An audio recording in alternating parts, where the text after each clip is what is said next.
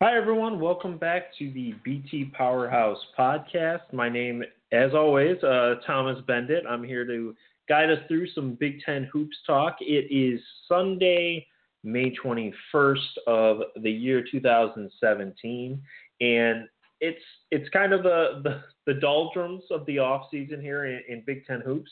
That's a the key reason why we haven't had a podcast here in a little bit, but you know, there's been enough stuff that is sort of piled up over the last few weeks, and really, I want to say last few months. Uh, again, I apologize for the significant delay in podcasts here, but we're going to try to get in an off-season routine here. But you know, I, I don't want to force podcasts here for you guys. I, I know you appreciate uh, when there's legitimate topics to to discuss. I don't want to have a, a, podcast every day to talk about nothing. So, but again, as I said, there's been enough that's built up here that I think we have a, a lot to talk about and some really exciting topics. So, the big two things I want to dive into today for our 100th podcast spectacular. Very, very excited. And as always, you know, we thank all of you guys for checking out the podcast, for referring us, for telling other people about it. Um, we we've gotten great feedback since we started the podcast. Uh, appreciate it. We'll continue to do it. I'm, I'm, sure the next 100 will be even better than the last 100. So thank thanks again to all of you guys. Uh, love you all and happy to um, uh, keep this thing rolling. I guess keep this thing rolling. But the two things I want to dive into today. First, uh, the Big Ten's protected rivalry situation. Um, I wrote about it for BT Powerhouse on Friday. If you want to check out the article, feel free. It's up on the, the main part of the site right now, btpowerhouse.com. And the second is just some general NBA draft talk. There have been a number of decisions that have come out over the last couple of weeks, and we will be awaiting the remaining decisions here over the next couple of days. The cutoff is May 24th. We will certainly have a podcast after the cutoff because – we will have new, way too early Big Ten power rankings coming out then, and we'll finally have a look at how the Big Ten's going to look for next season, or at least as firm as a look as we're going to have for a while. So let's let's jump into this. Um, I, I wanna I'll, I'll be doing the podcast solo here. We don't we don't have any guests on today, so just going to be a lot of talking at everyone, and hopefully you guys uh, get used to my whiny voice here.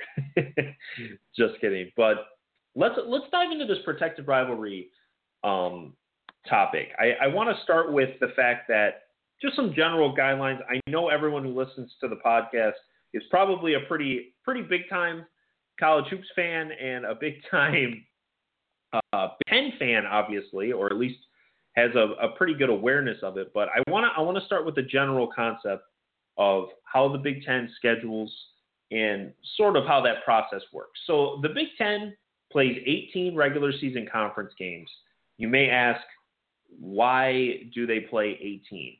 And the answer uh, is, is actually pretty simple. It's a dated answer, but it's because when the Big Ten was originally 10 teams, you would have nine opponents because obviously you're not going to play yourself. And if you played them twice in a home and home, that would be 18 games. So the Big Ten has an 18 game conference schedule that has not been changed, adapted, anything since you, the Big Ten was at 10 teams. So since the addition of Penn State, since the addition of Nebraska, and the additions of Maryland and Rutgers, the Big Ten has not revised that. You can debate whether that's a good or a bad decision, but the simple point is the Big Ten has an 18 game schedule. So you may ask, okay, so how do they work that? Well, obviously, since Penn State was added, and obviously since the other three were added, you can no longer play every team twice in a given season. You may play them twice with a Big Ten tournament game, maybe an NCAA tournament game, or what have you, but during the regular season conference play, you cannot play every team in the Big Ten twice anymore. It's physically impossible. So, what the Big Ten does is they organize teams into double play categories and single plays. So, you know, for instance, we'll take Indiana. Indiana may play Illinois twice, but they may play Michigan once, or they may play Michigan State twice, or Minnesota once. It all it all varies. But the the big point is is you only play a set number of teams twice. This you may ask. Obviously, the the question that arises out of there is, so how do they pick the teams that you play twice versus the teams that you play once? And it's important to note as well that uh, there is no set concept of where you play these teams, regardless of whether you play them once or regardless of whether you pay, play them twice. There isn't necessarily a set formula. The only rules are you play a certain number of teams twice, you play a certain number of teams once, and you're going to have nine home games and nine road games. Those are the only steadfast Big Ten scheduling rules, so to speak. But again, so getting back to the concept, okay, how do you check who you play twice? Well, the Big Ten has used a uh, a policy of what I call a random schedule generator. There actually is a little bit more thought into it than that, so I, I probably over exaggerate. Uh, I shouldn't say probably. I over exaggerated a little bit in the article about the randomness of the schedule selections, but it really is a random selection when you get down to the heart of it. So what they do is the double plays. Um, we'll, we'll say again using Indiana as an example. We'll say they have a double play against Indiana this year.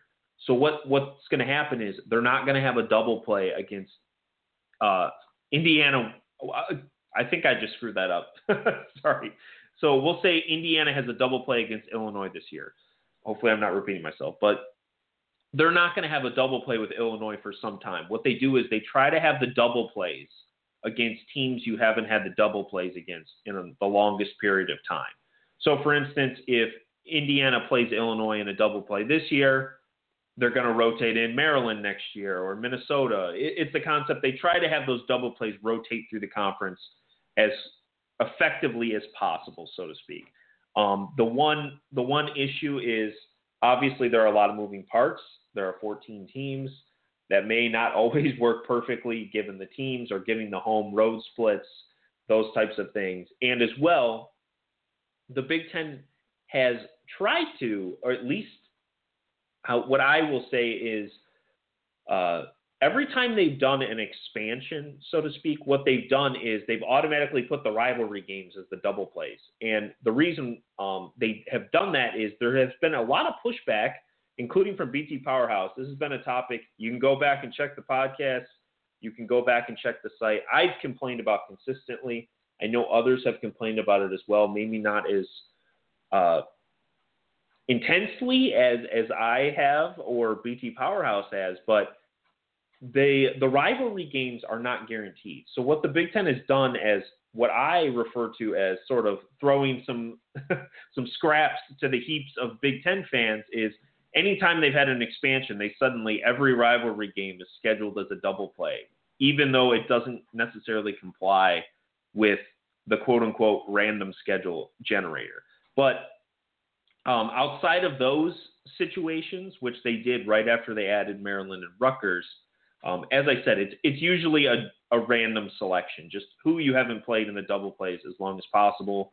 They try to ro- rotate through them with some preference for the rivalries, but my my biggest issue with this has been the fact that no rivalry games are currently protected as double play games, and um, that's regardless of, of what rivalry we're talking about. You know, Indiana Purdue is not protected, Michigan Michigan State is not protected, Northwestern Illinois, Minnesota Wisconsin. You know, go through them. Nothing is protected.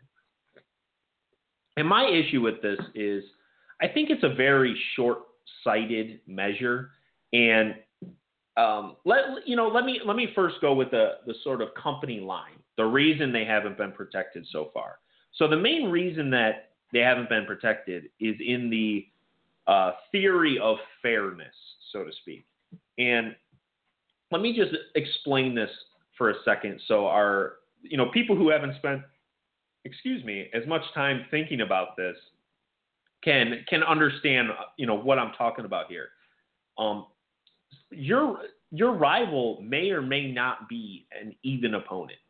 And and what I mean by this is, you know, Indiana and Purdue historically those two have been two of the strongest teams in the Big 10. You know, Purdue has the most Big 10 regular season titles.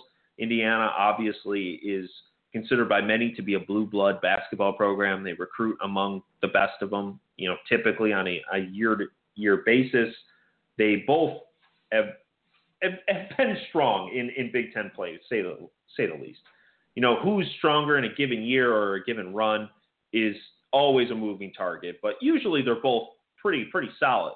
But that is not necessarily true with all rivalries. I mean, if you jump over to Minnesota, Wisconsin, which some people don't think is as big of a rivalry, I would. It's not as big as Indiana Purdue, obviously, but some of the other ones. Minnesota certainly has not been as strong as Wisconsin over the last couple decades. I mean, there's no disputing that. Um, and personally, I, I think Wisconsin. This may pain Golden Gopher fans, but I, I think they've moved up a tier, so to speak. I think they're permanently on on sort of a different level. Maybe that moves moves back over time, but Wisconsin to me is is just a stronger program than Minnesota um, over over time. I mean, when you're talking about multiple decades here, it's it's hard to uh, ignore that that kind of performance, I guess. But what what that does is, for instance, if we guaranteed rivalry games for Minnesota and Wisconsin, Minnesota would always have a tougher schedule generally because they have to play Wisconsin twice now including a trip to Madison, which is obviously one of the toughest games out there in the in the Big Ten uh, regular season. Versus, let's say, you know, Nebraska, their rival may be Iowa, and you know, as as good as Iowa's been under Fran McCaffery, they certainly can't hold to what you know Bo Ryan and Greg Gard so far has, have accomplished in Madison. And I, again, I, I know this is limited, you know, smaller samples, and I, I don't want to dive too much into you know projecting the Big Ten 10 years out based on what it's like right now because we all know things change. But my point here is that some teams, if you're going to guarantee rivalry games, will get a tougher schedule than others, and that that's especially true when you add uh, a team like Rutgers, which is undeniably the weakest team in the Big Ten over the last 20, 30 years. I mean, they have since Northwestern has made the NCAA tournament this year, they now have the nation's uh, longest NCAA drought.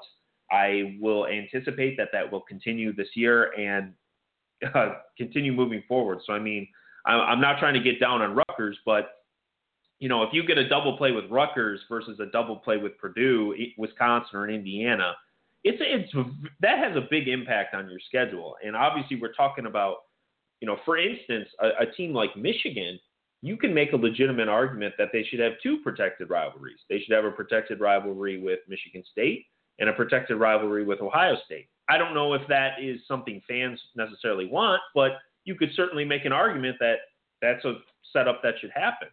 And you could make it as well with, uh, you know, Iowa. Maybe they have Minnesota and Wisconsin, or you know that that whole triangle situation that's going to be tougher than a team that gets to rotate in, you know, Penn State, Rutgers, programs like that that don't have that strong history. Which again, I don't want to I don't want to push down Penn State or Rutgers and tell them you know they'll never be good or anything like that. I'm I'm not saying that at all, but it, it's true. You know, your schedule is going to be affected if you have to have these guaranteed matchups with certain teams. So, which brings me back to the the bigger point here that's sort of been the company line. You know, if you start fixing these rivalry games, sort of locking in portions of the schedule, you're really going to be screwing certain teams. And I, I hate to say it that bluntly, but you know, for instance, a couple years ago when Michigan, Michigan State, and Ohio State won the Big Ten, uh, I believe that was 2011, 2012.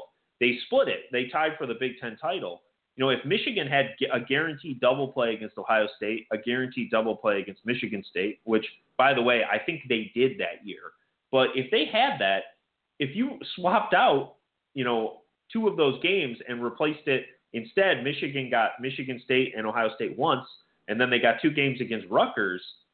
You know, maybe Michigan wins it outright. I, I don't want to speculate. Certainly, you know, this is this is kind of getting you know four or five rungs into our, our hypothetical situation, but you could make a strong argument the Big Ten champion would have been different had, uh, you know, with today's scheduling setup or protecting rivalries versus not protecting rivalries. And I know, again, you can't change one thing without changing the rest. And you could make the same argument, you know, for Ohio State or Michigan State if they only had to play the other teams once instead of twice. But my point here is, is that I, I tend to agree that the schedule fairness, you know, so to speak, will be impacted by guaranteed rivalry games. However, to me, it's still worth it. Even if you're going to have certain teams with a little bit of a tougher schedule than others, I, I just think from a Big Ten perspective and a long term perspective, you really have to keep in mind that these are the games that get fans excited. These are the games that get on national TV. These are the games that sell out. And these are the games that get recruits to commit to your school. You know, for instance, Michigan State. If you have seen Michigan State, you know, East Lansing and the Breslin Center when they host a game against Michigan, and then you go there for a game when they host it against Rutgers or Illinois or something, it is an entirely different atmosphere. Not only from the fan perspective, but the team perspective. And when you look over in the, the section where the recruits are visiting, it's totally, totally different. And the thing is, is you're sort of short selling the fans, the team, uh, the recruiters for the respective schools when – you you take away that environment. Um, and and my example is, you know, two years ago, Michigan and Michigan State only played once. They played in Ann Arbor, so Michigan State missed out on that opportunity. And the same was true for the Indiana Purdue uh, game that year when Purdue didn't get a home game. And it's you, you can make an argument of whether in a given year that's the biggest home game for those schools, but I can tell you nine times out of ten, Indiana Purdue, if you're an Indiana or a Purdue fan, that's going to be your best home game. Now, I know Indiana fans are probably sitting in their cars screaming about, well, when we played Kentucky, that was the biggest home game, which is probably true, but you don't have Kentucky on the schedule anymore. So I think based on how things look currently and project into the future, which uh, can always change, Purdue, nine times out of 10, is probably going to be the biggest home game. You know, maybe you happen to get you know, like last year where you had North Carolina come to town. But most of the time, that's going to be your biggest game, and certainly in Big Ten play. And you know, the same is obviously true for Purdue as well. And the thing is, is that you're cheating. to me, you're cheating those fans out of it. You're cheating the season ticket holders, the donors, the recruits. And if you're the Big Ten, I think, you know, maybe you're quote unquote hurting a team by giving them a little bit of a tougher schedule.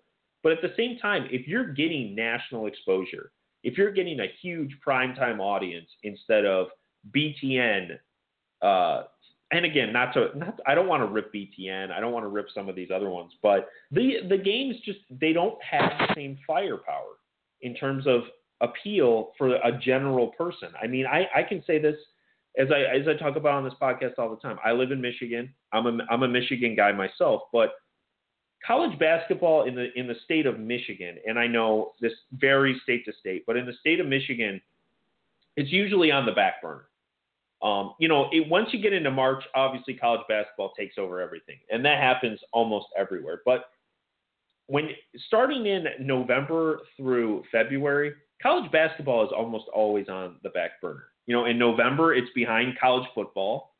In December it's behind the NFL, and in January again, it's probably behind the NFL and the NBA to a certain extent is is bigger, and certainly in a in a place like Detroit and Michigan, hockey is probably right there, if not uh, bigger than it on the just. And I and I'm not talking about ratings for game A or game B. I'm I'm talking about just the general discussion. You know, what what are people talking about around the water cooler? What are they talking about with their families? And I, I think college basketball is usually pretty far down on that list. Um, and outside of March, I don't think it's ever number one on a day to day basis, at least in Michigan. It could be different. You know, Indiana's obviously a pretty college basketball crazy state. So maybe it's bigger, you know, it's number one there in, in some of those time periods I was talking about. But most of the time, it's not going to draw. You know, if, if you listen to sports radio on a given day in January, what are they probably talking about? What's happening in the NFL playoffs? Who's going off in the NBA? You know, NHL. How's how's that team trending? And I'm I'm talking about Detroit here, and I'm sorry to to get off topic with with Detroit and Michigan so much, but when Michigan and Michigan State play though, they talk about the game. They talk about it. It gets an audience. It gets people fired up at work. It gets people in the community ready to roll. And those games are always big for those teams. And I, I, I think the thing is, is why would why would you short sell yourself short sell your conference on that. To me, the thing is, is like you sit back and you say, if you're the Big Ten, you want to get as many people into it as possible. You want the national audience. You want those prime time experiences that people are going to get fired up about because in the long term, it's only going to help your league. And you know, you we've seen other conferences already do this. The ACC, Duke and North Carolina play twice every year. Now, I'm not going to sit here and say, in all honesty, that the Big Ten has a rivalry that's on that level in basketball because they probably don't. Um, with all due respect to Indiana and Purdue, I, I don't think they have quite that level of rivalry, but they they've protected that rivalry. They know that's a big game. They know that will get the attention. And if you if you reel back and look at other leagues, the SEC does it now. They guarantee certain opponents you play twice every year. And the thing for me is there's no the if the reason is is because oh a game or two of your conference schedule might be a little bit tougher or a little bit easier based on it. To me that that's just it's not worth losing out on on all of that extra publicity and frankly money too because if if the game's getting bumped up to ESPN instead of BTN or uh, apparently Fox Sports now now that the Big Ten's going to Fox, as you can tell, I'm not super excited about, but you know gets bumped up there uh, or or CBS as well. You know, we shouldn't shouldn't forget about that contract. That that's going to get you more money too. So I mean, the thing for me is it's a very short-sighted approach. But the reason this topic has come up recently is it appears the Big Ten is finally going to start protecting some of these rivalry games. In particular, Purdue, Indiana, and Michigan, Michigan State. And I know there's been some discussion as well for Illinois Northwestern. Um, I'm not sure if any other rivalries are really on the table at this point, but I know those three have popped up as three that could be protected, and particularly IUPU and um, Michigan MSU. I, I, know those two are prime prime candidates to be protected. My my proposal has always been, um, and I, I detail this in the article, so I won't repeat it all, but I'd really like to see the Big Ten kind of doing a a laid back approach, like kind of a mixed approach. I don't like the idea of guaranteeing a rivalry for every team in the Big Ten. I just don't like it because whether people want to hear it or not, certain teams just don't have big time rivalries. They just don't. I mean, Penn State doesn't, Maryland doesn't, Rutgers doesn't. I mean, I think you can make an argument that certain teams have sort of a budding rivalry. You know, I think Iowa Nebraska is primed to become a le- very legitimate rivalry here over the next couple of years, as well as Maryland Penn State. I think you're starting to see a little bit of the fire out of those teams when they when they start to play, but they're not rivalries yet. And so the thing for me is this concept of okay, we need everyone to have a rivalry now, so it's equal and, and no one feels left out. It doesn't make sense. It, it just doesn't. You know, we all can sit back and understand. Yeah, you know, Indiana wants to play Purdue twice every year, but Penn State doesn't need to play Rutgers twice every year, or you know, Penn State doesn't need to play Maryland twice every year right now.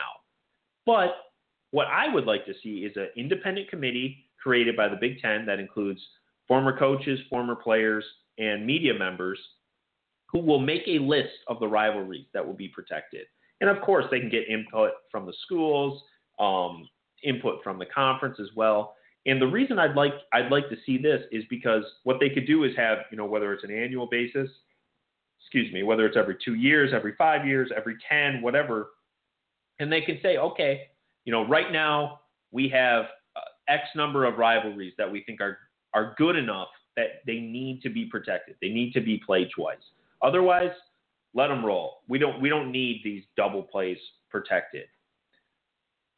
But they can say, you know, five years down the road, hey, you know what? Maybe Nebraska, Iowa, we thought it was going to be a big time rivalry. It's not.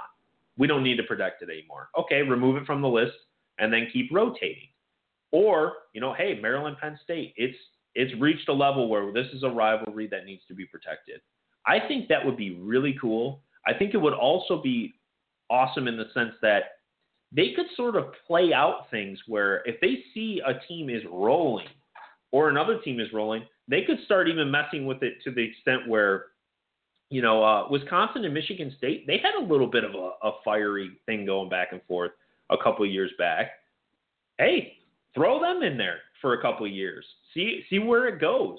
Give the Big Ten fans the best matchups they can see. I, I would love to see that that sort of approach.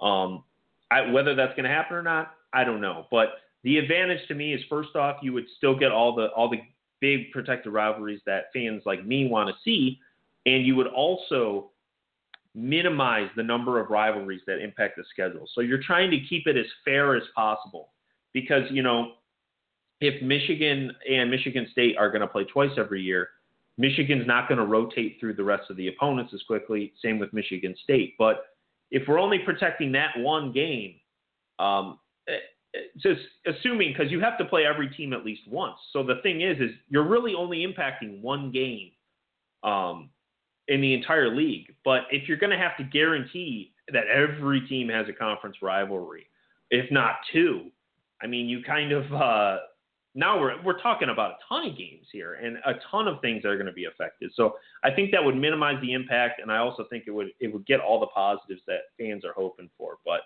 I'm going to leave the rivalry talk at that.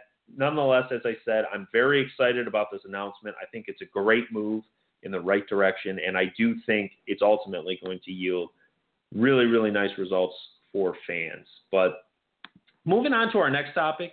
I, I did, you know, if you're if you're still hanging around with us here, I, I wanted to dive into some NBA draft talk, specifically on some of these guys who have yet to decide or have already decided.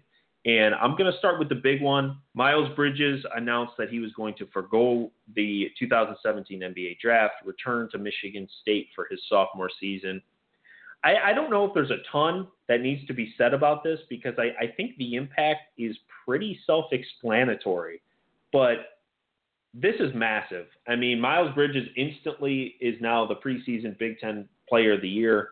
He's instantly preseason All American, and Michigan State has instantly become the Big Ten favorite and a an odds-on favorite, so to speak, to make the Final Four. I mean, I, I don't know if they're going to be the favorite for the national title when the season starts, but I know I, I just saw an article that they did have moved up to number one right now. That may change in, in the course of the next couple of weeks. But if you're a Spartan fan, you should be excited. I think this is going to have a huge impact on next season. And if Michigan State can finish out this next couple of months here without any bad news, without any surprise transfers, and, and maybe add another piece, because I, I still think they have an open scholarship or two. Um, I know they're still playing on the recruiting trail a little bit, but find somebody to help out in that backcourt or or see some real progression from guys like uh, Cassius Winston, they're going to be sitting pretty. Um, wow, Michigan State actually has three spots left of now. If I'm on verbal commits, so hopefully this is accurate, but I believe they have three spots left uh, scholarships for next season. Maybe some of those will get taken up by by walk-ons. I know they just added one um, in the form of a transfer, but you have to feel good if you're if you're a Spartan fan. I, I think this is a team that can very well compete for the national title. I think they're going to be the I think they're the most talented team in the Big Ten by a decent margin right now. That may change. Well, you, you know what? I don't think that will change. I think they'll be the most talented. I don't know whether they're the the best. I think that'll depend on how some of these NBA decisions shake out here in the next week or two. Well, just next couple of days, I guess, uh, with the 24th coming up here. But huge news, huge news for the Spartans, obviously. Um, moving on to a couple others. Um, not too surprising, Purdue's Isaac Haas announces he's returning to Purdue, and then Ohio transfer uh, Simmons, who came from Ohio, um, he transferred to Michigan. He also announced he's coming back. To me, Simmons, no surprise. You know, zero out of ten on the surprise factor. Everyone knew he was coming back, but he just made it official. Um, Haas is a big is a big one, both literally and figuratively. I I know on this podcast I've been a little uh, skeptical of what he's going to be next season, but with the likely decision that Caleb Swanigan's going to the NBA, which could change. I mean, he can always announce he's coming back. They needed some some depth up front. You know, Vincent Edwards is still hanging out there as well. I don't believe he's made a decision one way or the other. So I mean, Purdue needed something proven up front, and I think Haas is obviously a guy who can do that. He'll be projected into a starting role. And you know, we'll, we'll see what he can do with that, and we'll see what Purdue ultimately uh, shakes out. But you know, Michigan's still awaiting two decisions from Moritz Wagner and DJ Wilson. Purdue is also awaiting decisions from Vincent Edwards and Caleb Swanigan. My, if I'm projecting those four at this point, I think DJ Wilson goes pro. I think Caleb Swanigan goes pro. I think Vincent Edwards and Moritz Wagner are going to come back to school. So that that would be my gut check right now uh, as far as those guys. Um, a couple others, I believe we've already talked about this one, but Melo Trimble is leaving Maryland, heading to the NBA. Obviously, a huge loss. I don't know if many people had a ton of hope he was going to come back. I know he made the surprise decision last offseason to come back for, for another year, but I don't know. I don't know how many people felt he was going to come back for next season, but huge loss. I mean, you're talking about one of the most consistent players in the Big Ten over the last couple of years. Absolute All Big Ten type of player over um, what his three seasons at, at Maryland. Uh, crazy how fast time flies, but great, great player. And, and Maryland's going to have some big questions as as far as the backcourt goes next year. I do think they have the guys to get it done. Um, I wrote about this on BT Powerhouse for anyone who's interested, but you know, it's, it's gonna they're gonna have to have some players step up and play some big minutes. So that'll be something to watch. Um, Indiana did get some unfortunate news from a couple of guys. Thomas Bryant and James Blackmon both announced that they would be entering the NBA draft, hiring agents. And and when I say announced, the these are actually reports. I'm not sure if these guys actually officially announced it, but um, appears that they're both going to be heading to the NBA. Huge loss for Indiana. I mean, in Archie Miller's first season, you you can already tell it's going to be a rebuilding project. I know this is something that a lot of Indiana fans are worried about um, as far as letting Tom Crean go, is because they had so many guys on the fence as far as the the draft went. But the the good news as far as um, excuse me, as far as Indiana goes for next year is they still have a lot of players on the roster. It's not like they were oversigned before these guys went to the NBA. So they're actually in pretty good position as far as players on the roster goes and, and decent players, but they're going to be young. They're going to be very unproven. Um, going to be a lot of question marks about new look Indiana for next year. But, um, you know, Blackmon never quite had the career fans had hoped to see with him. You know, big time five star recruit who who never really lived up to the hype. He had a really nice freshman year um, and and whether that's fair or not, I don't know, but um, was certainly there about him being a, a big time player. Never really quite turned into that, but he was a he was a nice player for Indiana. Thomas Bryant, I, I think, really nice players for the Hoosiers, and it looks like he'll be heading out uh, to the NBA. But um, a couple of the decisions that are are still hanging out there for the Big Ten as a whole um, I mentioned the Michigan guys still out there in uh, no man's land. I mentioned the guys, but um, the the big one that I that I haven't really talked about is Justin Jackson for Maryland, um, coming off a really productive freshman season. He's he's in the draft pool. I know he's he's kind of on that end of the first round projection, so to speak. So I mean, he's going to have a decision to make. He's going to have a difficult one.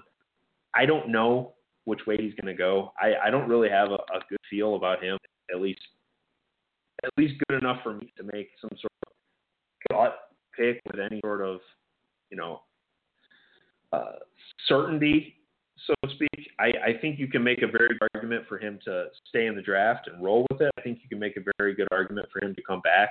You know, next year's draft should be a weaker one.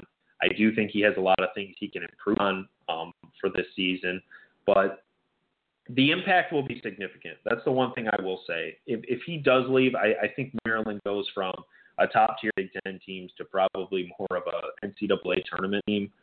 You know, more of a. I don't know if they'll be a bubble team. I, I still think they would make it relatively comfortably, but they they will not be a surefire uh, tournament team by any means. In the sense, you know, a no doubt team. I that that's how that's a better term. They will no longer be a no doubt NCAA tournament team. And I, I think they're going to have some growing pains next year if Jackson does leave. If he returns, I think Maryland will be a pretty solid NCAA tournament team without a ton of doubt, and a potential Big Ten outside dark horse shot at, at title. barring, you know, again, Michigan State has sort of separated itself from the field right now. So we don't quite know how good that Spartan team is going to be, but based on the early projections, I don't know if anyone's going to challenge them too much in Big Ten play. I do think it'll be close because it's almost always close in, in the Big Ten title race, but they're certainly uh, the class of the field as things look right now. But overall, it'll be an exciting next couple of days.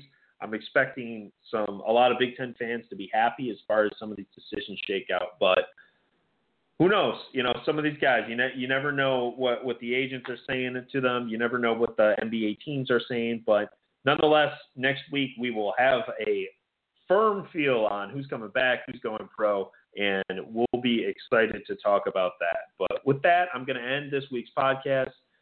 As always, my name is Thomas Beindit. You can check us out on Twitter at BT Powerhouse or me at T Beindit. Um, check out a lot of great stuff on the site right now at btpowerhouse.com. If you haven't subscribed to the podcast, please do. You can do it through any of the normal podcast avenues, iTunes. Um, I think we're on.